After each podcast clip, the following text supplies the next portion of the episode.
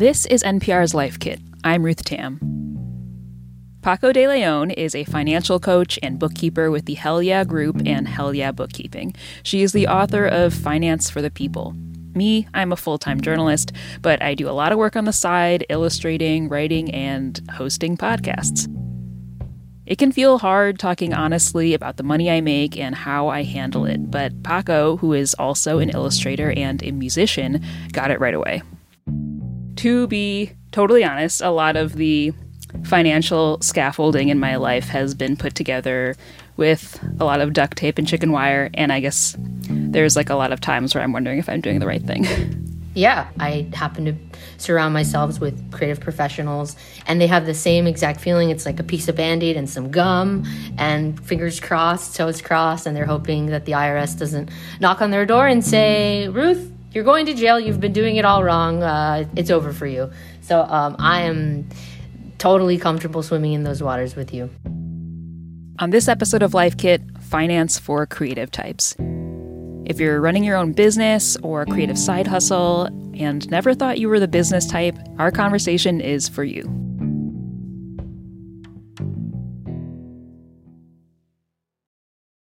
You write in the beginning of your book how it's basically our personal experiences that form our perceptions around money and personal finance. And I was wondering what common experiences do creatives tend to have that lead them to have common misconceptions about money? Yeah, I would say the number one thing that I hear creative people say is that I'm not the kind of person who is good with money. They've just felt like understanding that world and navigating the financial world fluidly and confidently was never going to happen for them. So they're really bought into that story and it doesn't help that the industry is just not you know it's not open it seems very serious and scary and there's all these authority figures wearing suits and it doesn't seem fun at all you know so i can see why creative people have these narratives and why they internalize them and hold on to them um, for people who still aren't convinced that you know that thinking about finances is for them you know what do creators lose out on when they don't allow themselves to talk honestly about money and don't have a very good grip on their finances? I think, from a very practical perspective, you are missing out on the potential to have some peace of mind in your daily life. And when you take a step back and you address the financial side of things, it lays a foundation to really come at these decisions about who you want to work with from a place of actual clarity, of actual logic instead of just an emotional response of kind of that, you know, dog paddling or I got to take what I can get kind of energy. And you really have to break through that when you're self employed. These are the kinds of things you're going to confront ideas of worth and deservingness and, you know, needing to get your financial life together and connecting that to your why. Okay, so let's say we're convinced that you know we need to start taking care of our finances. How do you start building it into your routine and making time for it so that nothing starts to slip through the cracks and you end up in the same place you were before? The thing that I suggest everybody do is to set up weekly finance time. And weekly finance time is exactly what it sounds like. It's carving out, I would say, at least 20 minutes, maybe as much as an hour every week that you can put onto your calendar as a standing meeting with yourself that is like sacred. You know, you don't allow people to book meetings or bother you during that time. And it's your time to take a look at your bank account, to pay your credit card bill, to follow up on your invoices. Um, to reconcile your, your accounting, to roll over that 401k that you've had sitting at your old employer for three years. Um, just carving out that time allows you to have space and having that space to focus will allow that part of your life to expand. And what are the most common financial challenges freelancers or side giggers or creative people have? One of the biggest challenges that a lot of freelancers have is they don't separate their side hustle finances from their personal finances. And, you know, if you're really just starting out, I understand why you wouldn't open up a, a new bank account for that. But once you start to gain traction, then it's time to open up your own bank account.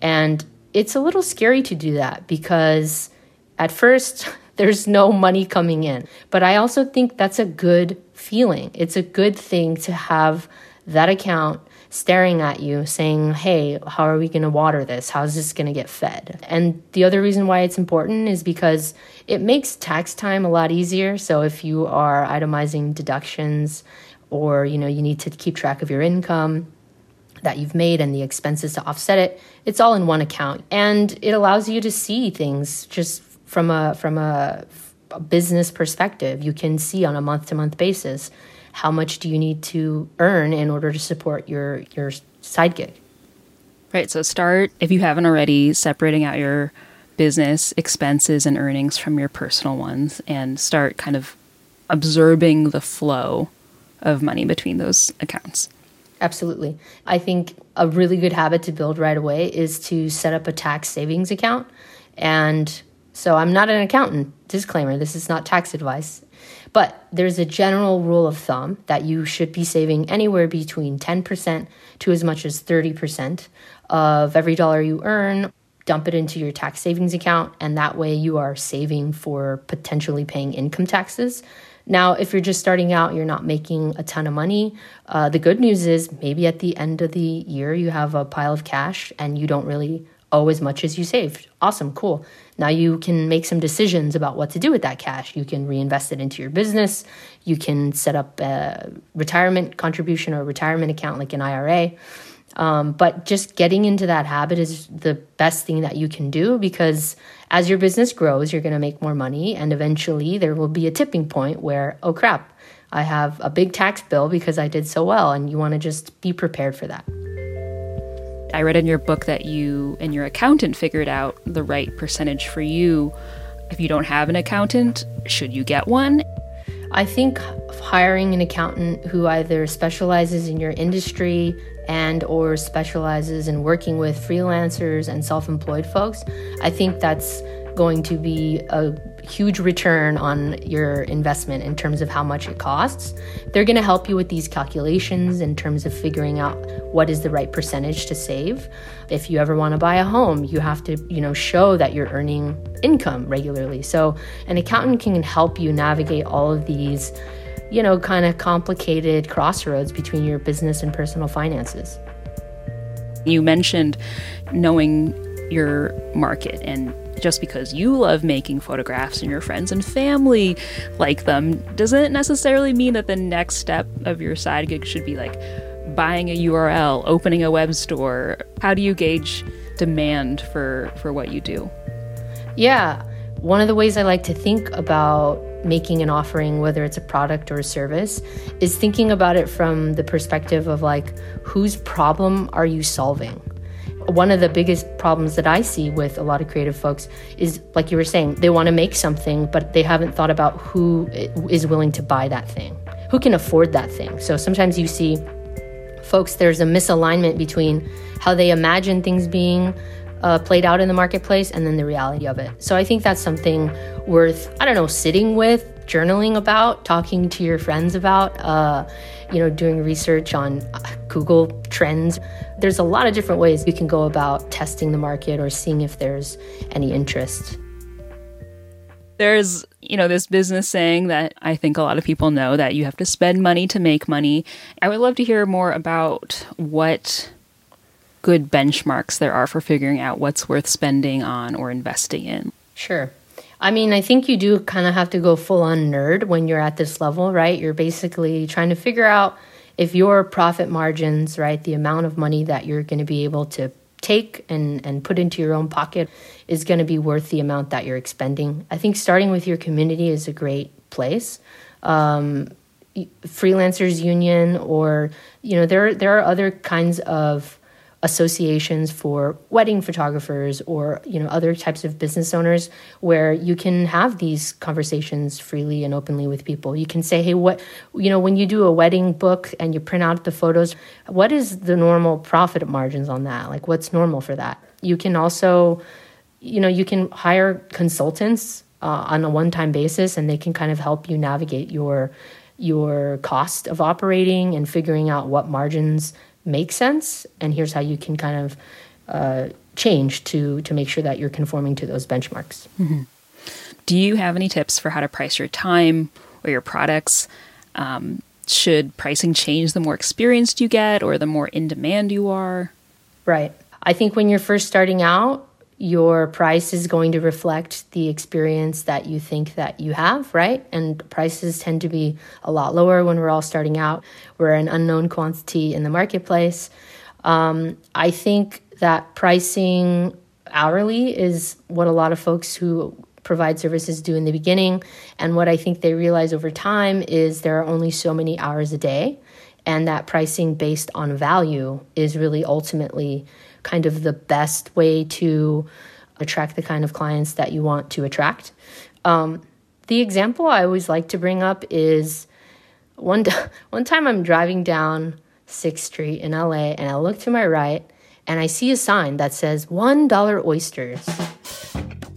And I thought, wow, like maybe 10 years ago, I would have probably texted my friends and said, you guys, we gotta hit up this spot.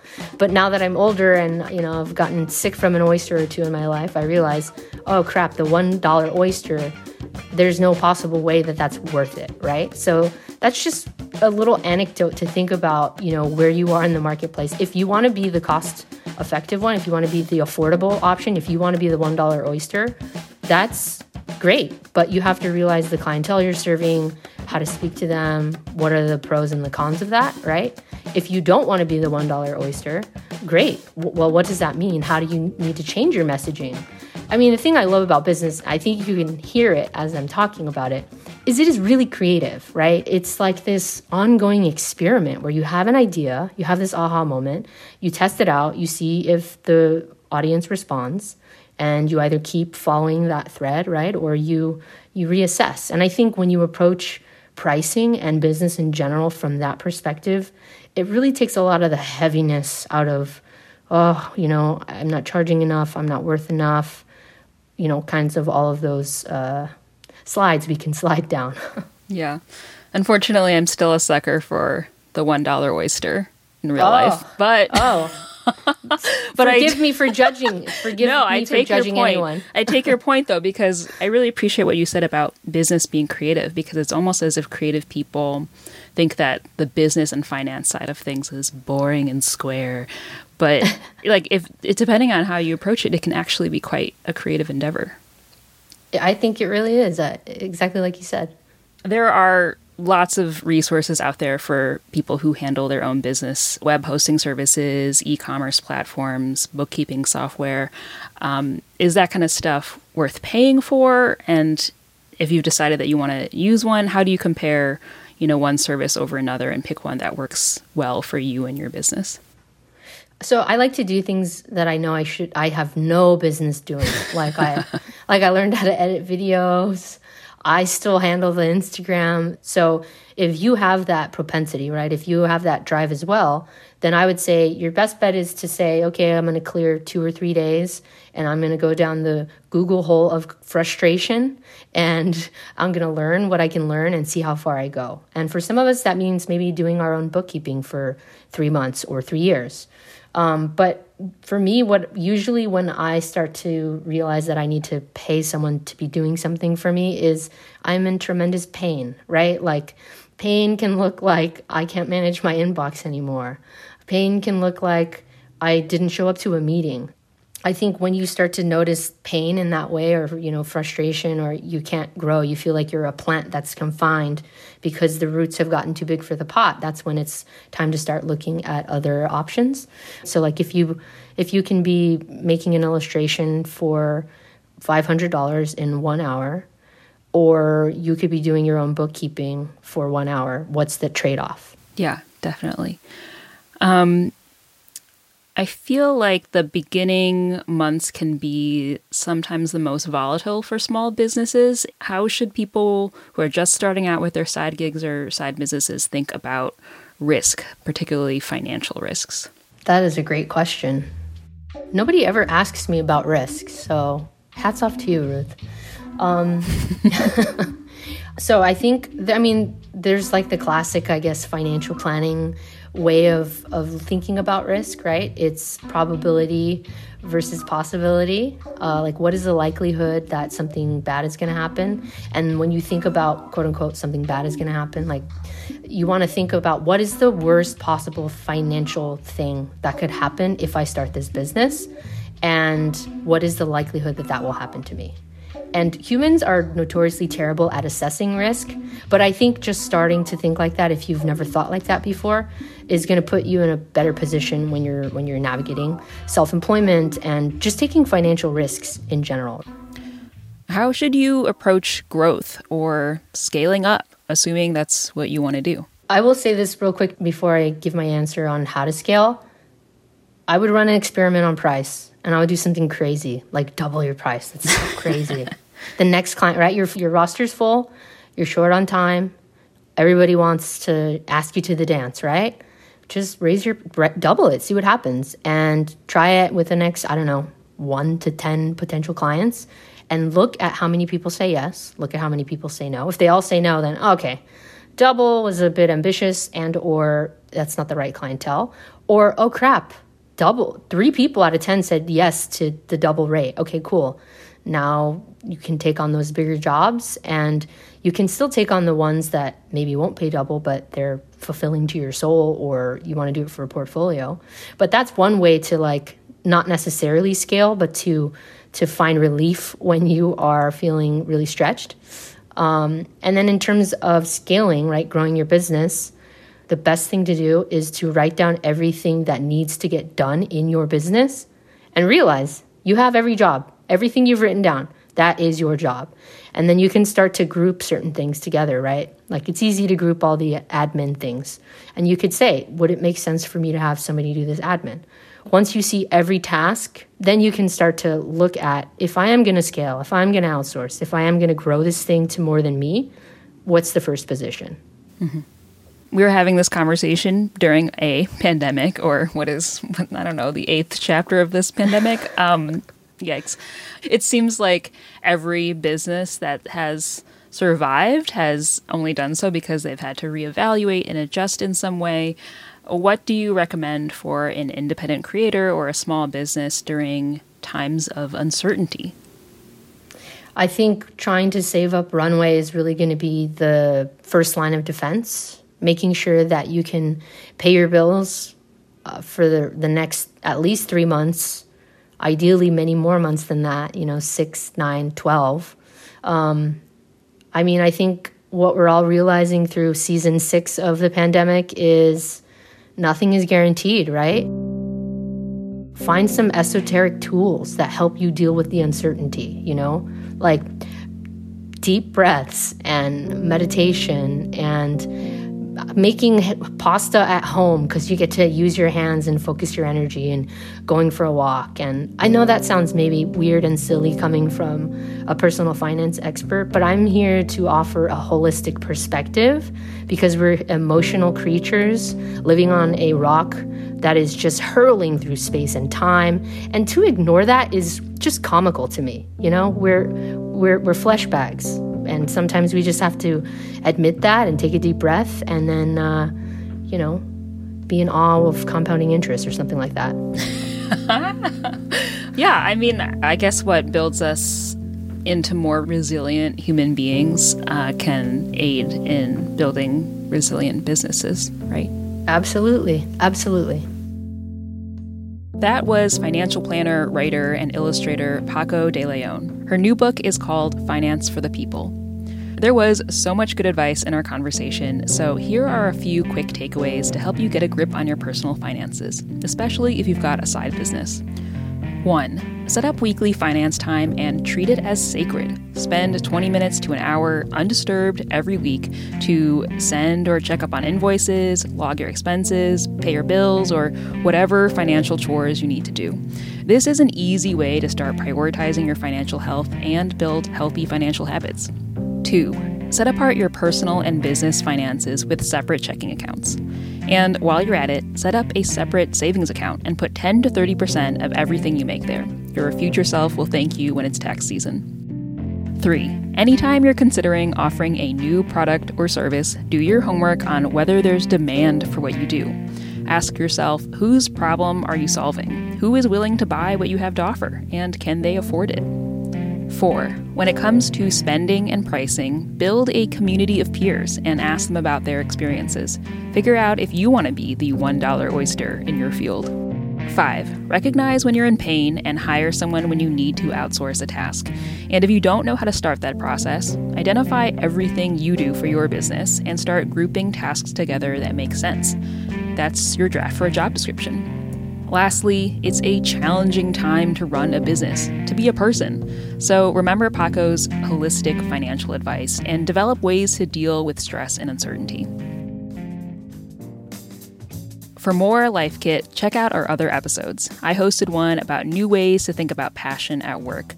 You can find that and lots more at npr.org/lifekit. And if you love Life Kit and want more, subscribe to our newsletter at npr.org slash lifekitnewsletter. And as always, here's a completely random tip. Hi everyone, this is Miranda from Akron, Ohio. If you want to save some money and do something for the planet, reuse zipper bags. For instance, I often make burritos and store them wrapped in the bag that the tortillas came in in my freezer. If you've got a random tip or episode idea, please leave us a voicemail at 202 216 9823 or email us a voice memo at lifekit at npr.org. This episode was produced by Sylvie Douglis. Meghan Kane is the managing producer. Beth Donovan is the senior editor. Our production team also includes Claire Marie Schneider, Janet Woojeong Lee, Andee Tagle, and Audrey Nguyen. Beck Harlan is our digital and visuals editor. I'm Ruth Tam. Thanks for listening.